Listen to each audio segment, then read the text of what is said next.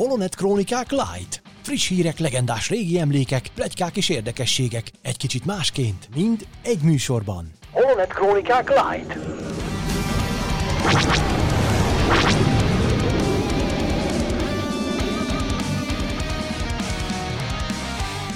Kedves hallgatók, nagy szeretettel üdvözlünk mindenkit.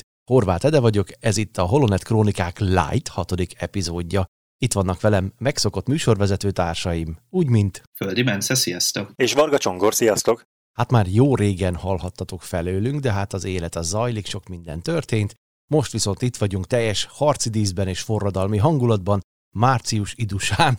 Kedves Csongor, át is passzolom neked a laptát, mesélj nekünk róla, hogy mi történt a Star Wars történelmében a régmúlt időkben ezen a napon.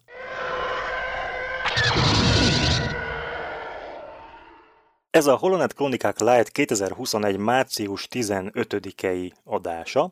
Napra pontosan 45 évvel ezelőtt, 1976. március 15-én készült el a Csillagok háborúja negyedik forgatókönyv vázlatának az átdolgozott változata. Ugye George Lucas kérésére Gloria Katz és Willard Hike kicsit javított a párbeszédeken. Ugye ez a bizonyos Willard Hike az, akinek a a nevéről elnevezték az egyik karaktert, Villard kapitányt. És ez az, ez az a forgatókönyv, ahol először jelent meg az, hogy Obi-Wan egyenlő Ben Kenobi-val, és most lett neve Han Solo hajójának, tehát az ezer éves sólyom kifejezés a korábbi forgatókönyvekben nem szerepelt, és itt van először az is, hogy Han a, a kocsmában lelő egy idegen lényt. És hát gyakorlatilag ez az a forgatókönyv, ami alapján elkezdték a filmet forgatni, csak ugye menet közben még azon is változtattak, tehát ebben a forgatókönyvben még Kenobi nem hal meg, Luke-nak a családneve továbbra is Starkiller, a csatában a hívójele pedig Kék 5. De ezeket leszámítva mondhatni, hogy, hogy ez az a forgatókönyv, ami alapján a film elkészült. A Kék 5 az, az be is került vala a képregénybe, vagy melyikbe? A regénybe. A regénybe. Uh-huh. A regénybe került be a Kék 5, ugye a filmben vörös lett, és van a filmnek egy ilyen képeskönyv verziója, abban pedig aranyöt volt Luke hívójele. Teljes káosz. Ja. Hát így találja meg a birodalom, ugye, hogy mindegy máshogy hívják. Igen, jó összezavarták az ellenséget. no, ez volt tehát 45 évvel ezelőtt. Aztán a következő dátum, az meg 42 évvel ezelőtt volt, 1979. március 13-án, kedden az angliai Elstree stúdióban. Ezen a napon volt Anthony Daniels és Carrie Fisher első forgatási napja a Birodalom visszavágban. Szerintetek mi volt az, amit, amit ekkor felvettek velük? Melyik jelenet volt nekik az első a Birodalom visszavág forgatása során? Mit tippeltek? Rejtély. Mondj nem amikor, nem amikor bemegy a szemét zúzdába? Vagy valami ilyesmi? A csúvi, és akkor ott rátalál? De az csak tipp. Hát, nem. nem. Olyanra gondolj, amiben Carrie Fisher is, meg Anthony Daniels is szerepel. Aha. Na mindegy, passzolok. Passz. Valami. A, az ezer éves sólyom a helyszín, és szerepel ott még valaki, Han Solo is, csak ugye neki már ez nem az első forgatási napja volt Harrison Fordnak. Ez volt az, amikor Han és Leia csókolózik, és Tripio megzavarja őket. ez volt az első jelenet, amit felvettek az első forgatási napjukon. Na, a következő dátum, az szintén egy első forgatási nap lesz, 39 évvel ezelőtt, 1982. március 10-én, szerdán volt a Jedi visszatér folyamán Alec Guinness első forgatási napja. Ez ugyanez Mark Hamillnek már a 33. nap volt. Ekkor vették fel ugye azt, amikor Obi-Wan Kenobi szelleme beszélget luke Hát igazság szerint már előző nap Alec Guinnessnek jönnie kellett volna, de influenzás volt, és amúgy aznap sem volt sokkal jobban, de megcsinálta ezt a jelenetet, amiben pont az ő kedvéért egy kicsikét változtattak a szövegem, és akkor másnap pedig felvették a, az Evok falubéli szellem mosolygós jelenetét Jodával, és tulajdonképpen ez volt Alec Guinness utolsó szereplése Ben Kenobiként a Csillagok háborújában, ez volt tehát 39 éve, és Guinness később azt mondta erről a forgatásról, hogy borzasztóan unalmas volt, de mivel kedvelte a rendezőt, és mivel nem kellett sok emberrel együtt szerepelnie, csak Mark Hamill, aki egy, akit szintén kedvelt, ezért igazából nem volt vele gondja. És akkor az utolsó dátumunk mára, az pedig 21 évvel ezelőtt történt, 2000. március 13-án készült el a Csillagok háborúja második epizódjának nyers forgatókönyv vázlata, amit George Lucas írt, még előző év szeptemberében kezdte el írni, tehát igazából, ha jól számolom, akkor az 7 hónapba telt, míg befejezte, de csupán kettő hónappal járunk a forgatás kezdete előtt, és még csak a nyers vázlatot készítette el. Hú. És tudjátok-e, hogy mi volt a címe ennek a vázlatnak? Én nem. Én Sose sem. fogjátok kitalálni. Az volt a címe, hogy Jar Jar nagyszerű kalandja. Ú, imádtam volna. Szuper. Ez a cím végül. Hát akkor azért elég sokat változott ez így a forgatásig, még a hátralévő két hónapban. Hát ja, Maga részéről egy kicsit cinikus cím volt, vagy, vagy Biztos. poénnak szánta, nem tudom. hát nyilván ez, ez szerintem egy fricska volt a, a Jar Jar utálóknak. Uh-huh. Jar Jar kicsikét ö, nem ügyes. Csongor úr érdekes történetei után pedig következzen valami frissebb, valami újabb. Már is passzolom a labdát Bencének. Tessék. Hát akkor repüljön az utolsó labda! Igen, igen, hát annyira azért nem friss meg új dolog, de, de most jött szembe, úgyhogy most írtam meg az íróra. Ugye tavaly decemberben volt egy terjedelmes cikkünk, amiben összeszedtem azt, hogy, hogy miért is adta el George Lucas 2012-ben a Lucasfilmet a Disneynek, és hát nyilván az okok között azért szerepelt az is, hogy hát kapott pénzt, és ugye 4 milliárd dolláros pételárról volt szó akkoriban. Akkoriban is kiderült már, csak ez így el, elfelejtődött valahogy, hogy a vételárnak az 55%-át kérte pénzben, 45%-át viszont Disney részvényekben kapta meg George Lucas, és így 37 millió darab Disney részvényt kapott összesen, ami akkoriban ilyen 50 dolláros árfolyamon mozgott, így jött ki az az összeg, ami a vételár 45%-át adta. És hát akkoriban ugye a Disney 2,1%-os tulajdon része volt George Lucasé, ez nyilván azóta valamennyit azért változott, így, hogy adták, vették a részvényeket, és hát ugye volt, volt egy olyan pletyka már 2013-ban, hogy Lucas eladta ezt a részvénypakkot egy az egyben, de hát ezekről kiderült, hogy nem volt igaz. Így viszont jelenlegi tudásunk szerint szignifikáns részvénypakkot nem adott el ebből, ami azt jelenti, hogy a részesedése a Disney részvény árfolyamának növekedése miatt, most körülbelül olyan 200 dollárt ér egy Disney részvény, így összesen 7,4 milliárd dollárt ér jelenleg az ő részesedése a Disneyben. Akkor ezek szerint Ugye a ez mester jelenti, nem csak a filmkészítéshez ért, hanem így valamilyen van. szinten vagy profétai képességei vannak, vagy időutazó, amiről nem is tudtunk eddig. Mert ha Nem, hát belelátott azért- a jövőbe, akkor ezt, ezt jól megér. Vagy jó- jól megérezte, vagy jól meglátta. Hát azt azért lehetett sejteni, hogy a, a, a Disney részvény árfolyam az nőni fog, hiszen folyamatosan felvásárlásban volt a cég, egyre több mindent vett meg, ugye hát azóta már a Fox is az övéké, meg azóta elindították a Disney Plus streaming szolgáltatót is, ami hát gondolom azért már lehetett akkor tájt is sejteni, hogy, hogy nagy dobásokra készül még ez a cég, és ezáltal a, a részvényeknek az értéke az növekedni fog majd a jövőben. Ugye hát Lucasról eddig is tudtuk, hogy egy hatalmas üzletember is egyben. Ugye emlékezhetünk, hogy annó a, Hogy ne.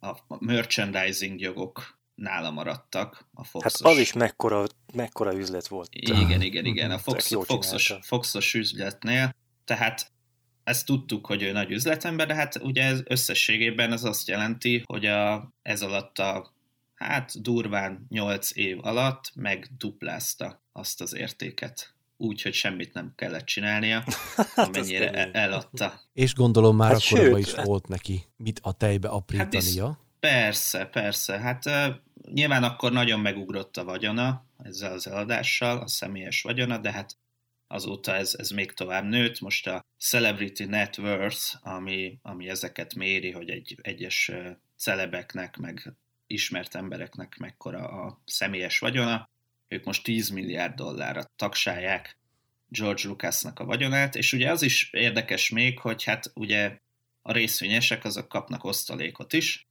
a Disneynél ez úgy szokott megtörténni, hogy minden évben kétszer kapnak osztalékot a részvényesek. 2020-ban ez a járvány miatt ez elmaradt, de 2013 és 2019 között összesen 448 millió dollárt kapott osztalékként is.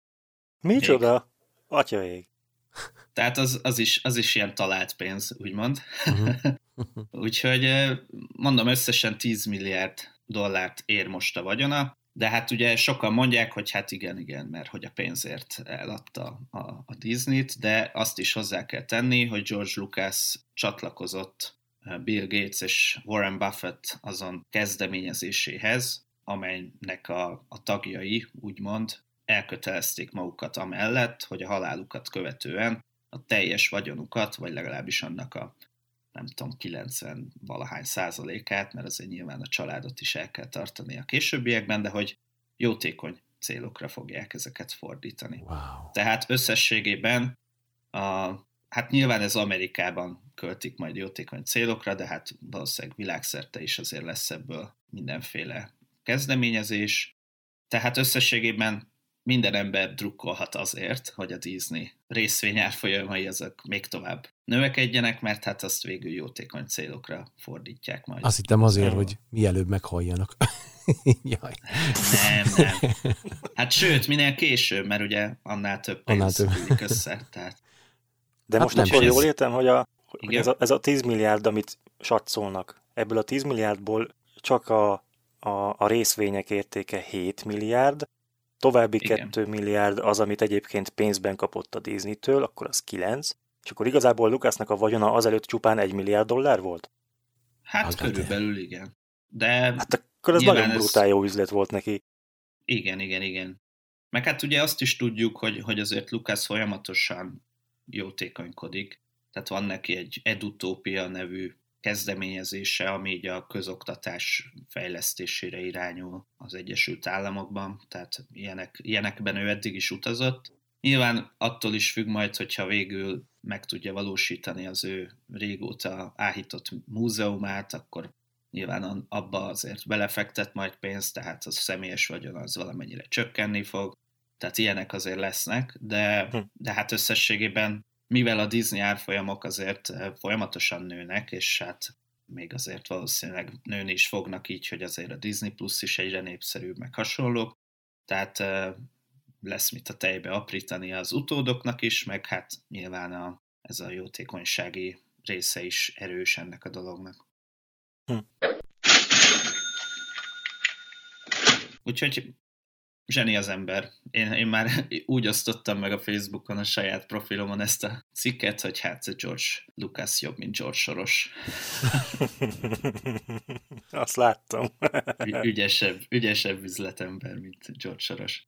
Na mindegy, szóval szerintem ez egy, ez egy tök érdekes részlet ezzel az eladással kapcsolatban.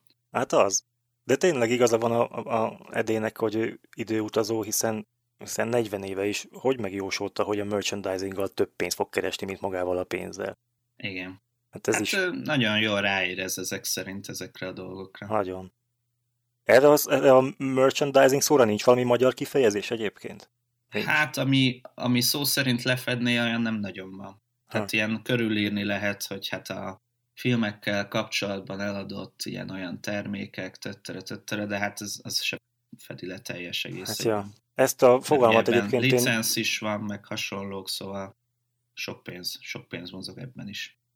Én, én kimondottan George lucas kapcsolatban hallottam kizárólag eddig ezt a fogalmat, hogy merchandising. Nem is tudom, hogy mások előtte csináltak-e ilyet. Hát előtte nem nagyon fordult elő egyébként ez a fogalom, de hát én például Liverpool szurkolóként azért hallom a merchandising-ot így is, tehát azért sportcsapatok hát csinálják. Én, én is azért kicsit ennek utána néztem, és Na, tehát én magam nem tudtam előtte sose, hogy ilyen létezik egyébként, csak a, csak a George Lucas kapcsán hallottam még erről 90-es években először, de kiderült, képzeljétek el, hogy már Charles Dickens is merchandising volt, az a Charles. Dickens, akinek a Twist Olivért meg Copperfield Davidot köszönhetjük, mert neki a saját korában a legnagyobb sikere az egy ilyen folytatásos regény volt, a Pickwick Club.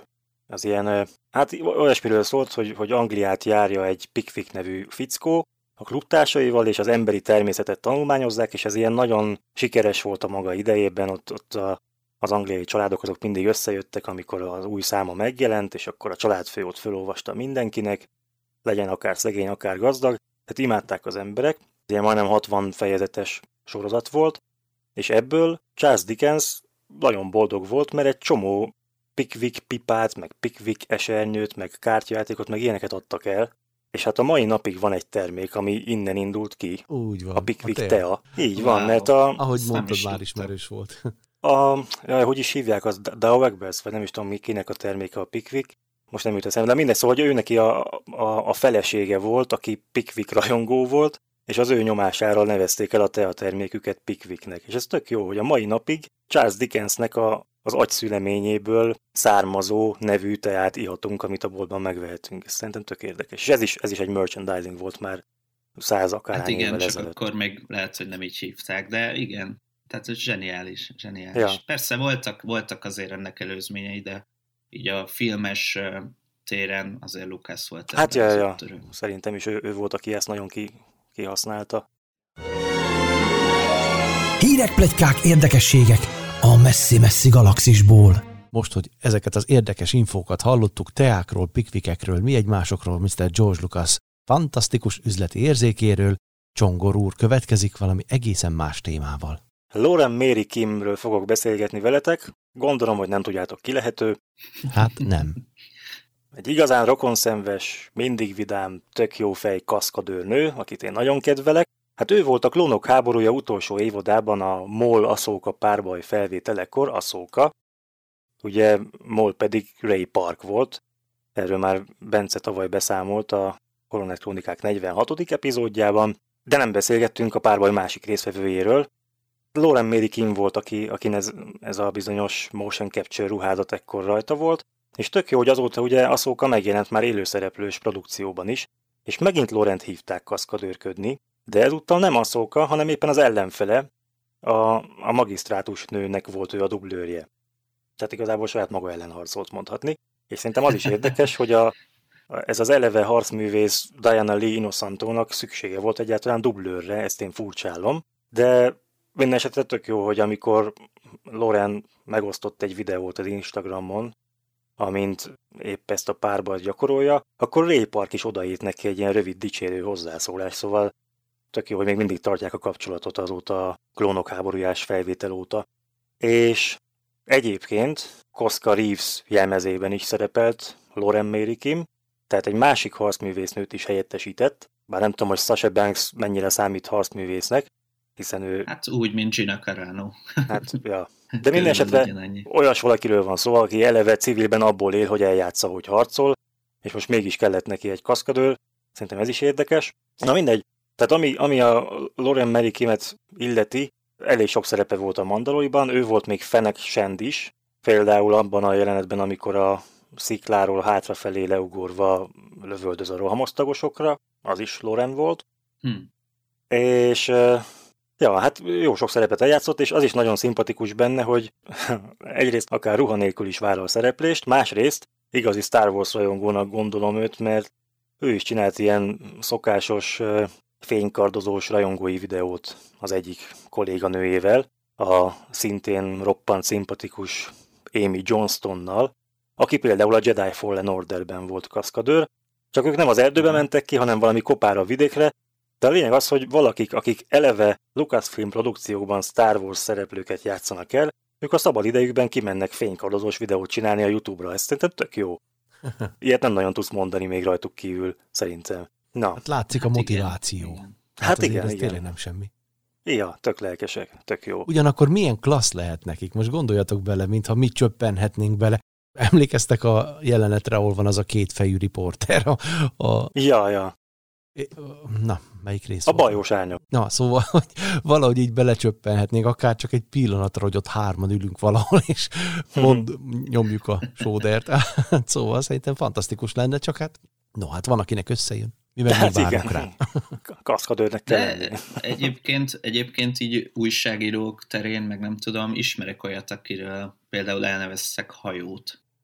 Na, A Ma- Mark Newbold, aki a Fantatrexnek a főszerkesztője, és hát most már szerintem 20 éve foglalkozik legalább Star Wars-szal így a szabad idejében újságíróként. vagy hát ilyen rajongói bloggerként, nem is tudom, valamelyik regényben vagy játékban neveztek el róla egy hajót. Úgyhogy ilyen előfordulhat, csak hát jó kapcsolatok kellenek hozzá. Ha. Nem tudom, mi a hajó neve, azt most így hirtelen Hát biztos nem, már. De... hát igen. Hát figyelj, Bence, amennyit idézgetik az író.hu-t most már külföldi portálok is, hát ti már legalábbis előrébb vagytok ezen a listán. Hát jó, igen, igen, azért nem tudom, magyar podcasterekként, meg rádiósként azért ez nehezebb, de hát azért, azért mi is távol állunk ettől, na. Ja. Na, azt még hadd említsem meg, hogy mi volt Loren Mary legnehezebb munkája. Ő volt a Mandalori 8. fejezetében Emily Swallow dublőrje, amikor a fegyverkovásnő szétveri a rohamosztagosokat, ez egy 40 másodperces verekedés, tehát nincs egy perc az egésznek a hossza, de mégis Loren szerint ez volt a legmegerőltetőbb harci jelenet, amit valaha végig kellett csinálnia, mert egyrészt ugye páncélt és sisakot kellett neki viselnie közben, páncél korlátozta a mozgását, és meg meleg is volt, a sisakban nehezen lélegzett, ki. párásodott, így van, de nem ez volt a legfőbb ok, hogy ez miért volt ilyen rohadt nehéz neki, hanem mert az egészet egyben vették fel az elejétől a végéig, és ő Aha. ahhoz szokott hozzá, hogy más kaszkadőr koordinátorok azok darabokba veszik fel ugye a harcokat, tehát hogy mit tudom én, fölvesznek három ütést, akkor leállnak, igen, igen. Kis pihenés, beállnak következő felvételre, akkor megint fölvesznek hat mozdulatot, és akkor majd a végén valaki összevágja ilyen jó dinamikus harcá az egészet, de itt most nem ez történt. Ennek az epizódnak a rendezője Taika Waititi volt, de ezért a jeleneté konkrétan Dave Filoni, akit egyébként Loren a Star Wars istenének nevezett, és igen jó rendezőnek tartja, aki részletekbe menően tudja, hogy mit akar látni. Na és itt Dave Filoni azt akarta látni, hogy az egészet egyből az elejétől a végéig eljátszák, az egész verekedést, és azért, hogy több szögből fel tudja venni, és hogy legyen elegendő nyersanyag kiválogatni a legjobb felvételeket, ezért körülbelül 4-500 alkalommal vették fel a komplet harcot, Legalábbis Loren az egyik interjúban ezt mondta, igen, 4-500. Bár egy másik alkalommal csak 200-ot említett, de szerintem a 200 is eszméletlen soknak hangzik, legalábbis nekem. Az biztos. Na és mit gondoltok, hogy ez a, ez a kettő, vagy négy, vagy 500 felvétel, ami minden egyes alkalommal a harc legelejétől a legvégéig tartott, ez szerintetek hány napot vett igénybe? Inkább heteket. Én arra tippelnék. Hetek. Bence? Hát, hát Szerintem olyan négy-öt nap. Aha. Egyetlen nap alatt vették fel. Micsoda? akkor ez egy ilyen nyúlfartnyi jelenet volt, mert akkor még hát úgy el tudom 40 képzelni. másodperc. Hát 40 másodperc, igen, de ugye arra gondoltam, hogy azért pihentek közben, hát, ja. Hasonló, de hát ezek szerint nem nagyon. Nem nagyon. Hát Loren azt mondta, hogy ő meghalt azon a napon, csak úgy bírta ki, hogy öntötte magába az energiaitalokat, és, és azt, is, azt is elárulta, hogy neki igazából meg kellett ütni a rohamosztagosokat, ami eleinte nehezére esett, mert ő azt tanulta, hogy csak eljátszák az ütéseket a kaszkadőrök, mm-hmm. de a rohamosztagosokon ott volt a páncél, és mindig mondták Lorennek, hogy erősebben üssön, mert nem érzik. És egy csomószor előfordult, hogy mikor az arcukat ütötte, akkor a, a rohamosztagoson a sisak elfordult a, a fejükön, és onnantól meg nem láttak ki. És csak tippelték, hogy hol lehet Loren, és így folytatták a felvételt vakon. Szóval voltak ilyen vicces dolgok, és hát akkor végül visszakanyarodva a nemrég említett magisztrátus nőhöz, az a harcművészet, amit ebben a fegyverkovácsos verekedésben láthattunk. Ez a botokkal harcolás, ez egy Fülöp-szigeteki harcművészet, az Eskrima, aminek a leghíresebb mhm. művelője Dan Inosanto volt, akinek a lánya a magisztrátus nőt játszotta a Mandalori alszókás fejezetében, szóval így a kör bezárult, és minden mindennel összefügg. Wow. És így a műsor vége felé van még egy témánk, amiért aztán most Bencének adom át a szót. Igen, igen. Hát ugye az említett fejezetben, ahol Morgan Elsbeth-tel harcol Asszóka, ott ugye megemlíti Thrawn főadmirálist is, és hát ennek nyomán nyilván beindult a rajongói fantázia, hogy kiátszhatná el a Mandalori és ahhoz kapcsolódó sorozatokban valamelyikben esetleg a Chiss fajú főadmirálist, Hát ugye nagyon sokan mondták azt, hogy hát Benedict Cumberbatch lehetne egy tökéletes választás erre. Ő viszont a közelmúltban adott egy interjút, amiben azt mondta, hogy ő nem szeretné, egészen pontosan ezt mondta, kizárt, hogy kékké változzam, azokat a szabad perceimet inkább a gyerekeimmel szeretném tölteni, mint egy sminkes székben. Ő azt mondta egyébként még, hogy, hogy hát jelenlegi életszakaszában most már nem vállalná ezt a szerepet, de lehet, hogyha mondjuk a karrierje korábbi szakaszában lett volna ilyen, akkor igen. Ugye hát ő ilyen szuperhősös sztorikban szerepelt már, Doctor Strange-et is eljátszotta például, vagy Star Trek filmben is szerepelt már, szóval azért van, van ilyen vonal az ő karrierjében, de hát Thrawnként nem fogjuk látni. Szóval sokan, sokan más színészeket is hírbe hoztak, vagy fancastingoltak ezzel a szereppel kapcsolatban. Ilyen például Jason Isaacs, aki Lucius Malfoyként ismert talán leginkább, ugye a Harry Potter filmekből. Ő egyébként szerintem simán vállalná is, de ugye hát a Lázadók animációs sorozatban került be kvázi a kánonba Thrawn karaktere, és ott Mats Mikkelsen testvére, Lars Mikkelsen adta a hangját Thrawnnak, és hát így arcra is szerintem ő lenne a legmegfelelőbb. Az biztos. Annyi, hogy hát, annyi, hogy hát Lars Mikkelsen azért már nem olyan fiatal csóka, most már 56 éves, de hát nyilván ezt sminkesek meg hasonlók meg tudják oldani, hogy tökéletesen passzoljon ehhez a szerephez. Úgyhogy én személy szerint őt látnám a legszívesebben, ma 192 centi, szóval egy elég, nem tudom, elég tekintélyt parancsoló kinézete lenne. Nem tudom, hogy ti hogy látjátok, kit látnátok szívesen Thrawn főadmirálisként. Thrawn egyébként fiatalabb sokkal, mint Lars Mikkelsen. Ő, ő azért fiatalabb valamivel, de hát most érted, lehet azt, hogy a csiszek másként öregednek, tehát ezt ja. meg lehet oldani. Hát figyelj, nekem a Throne az ugye az új kánonban, én őt nem ismerem, nem nézem a sorozatokat, de még a régi, a legendák béli megjelenése a képregényekben, az itt van a fejemben, a szemem előtt, a lelki szemeim előtt, és ez alapján akár a Jason Isaacs is lehetne, meg akár a Lars Mikkelsen is lehetne, mert mind a kettőjüknek olyan, hát hogy is mondjam, olyan balta arcuk van, hogy hát nem, nem balta, de hogy tehát ilyen, na, tehát szögletes áll, meg ilyen, ilyen határozott vonások, és ez jellemző volt Thrawn-ra is a 90-es évekbeli képregényekben, szóval bármelyik jöhet, szerintem mindketten jobb választás, mint a Benedict, aki eleve nem is vállalná el, szóval akkor így, így ez ő nem is kérdéses. Igen, egyébként a, a lázadókban szerintem hasonlít is a Larsra, tehát hogy ez az erős arccsont, Aha. ez az orr, orr melletti erős arccsont, ez, ez ugyanúgy megvan a Lars Mikkelsen fizimiskáján is, tehát igazából tökre illene. Ja, meg hát hogyha az ő hangjával szokta meg már mindenki, akkor meg pláne jó, hogyha ő játszol el. Pláne, pláne, igen. Hát ami az erős De? arccsontokat illeti, akkor már Arnold Schwarzenegger is indulhatna a szerepért, de igazából annyit emlegették ezt a Mr. Cumberbatchot, hogy meg úgy nézegettem, próbáltam elképzelni, ez a hűvös visszafogottság, az az angol ilyen úrias megjelenése, meg habitusa, amit más filmekben láthattunk, vagy számomra így jött le, inkább így mondom, ez az úriember. De hát most hallottuk, hogy igazából ő már bedobta a törő tehát nekem is ő lett volna a favorit. Egyébként meg ezen nem gondolkoztam, megmondom őszintén, hogy kit szeretnék látni a helyébe. Hát lássunk valakit, aki jól csinálja a szerepet, és hihető és hiteles. De így tippem nincs. Jó, hát akkor Csongor, Csongor meg én is Lars Mikkelsennek adnánk, de nem tippel, úgyhogy akkor a Holnet Krónikák is fankasztingolt a Lars mikkelsen a szerepre. Igen, és várjuk hozzászólásban a kedves hallgatók véleményét is, amit ugyebár sok felé megosztunk majd a, tehát a műsor hirdetését, és ott alatta várjuk a hozzászólásokat, hogy ti kit látnátok szívesen.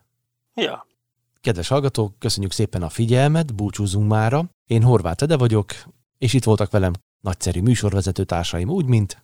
Földi Mence, az erő legyen veletek. És Varga Csongor, köszönjük szépen a figyelmet ismét. Holonet Krónikák Light. Friss hírek, legendás régi emlékek, plegykák és érdekességek. Egy kicsit másként, mind egy műsorban. Holonet Krónikák Light.